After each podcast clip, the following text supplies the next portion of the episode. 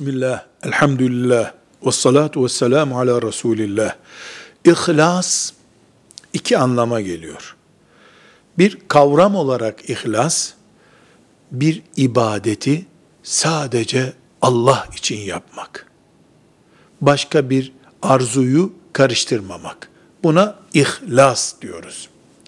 Bir de Kur'an'ımızda İhlas suresi var. Kur'an-ı Kerim'in 112. suresinin adıdır. Kul huvallahu ahad, Allahu samed, lem yelid ve lem yulad ve lem yekun lehu kufuven ahad. Sadakallahul azim. Bu kısa surenin adı da İhlas suresidir. Birinci anlamla bağlantısı var. Birinci anlam neydi? Yalnız Allah için yaşamak ve ibadet yapmak, ihlaslı olmak demek.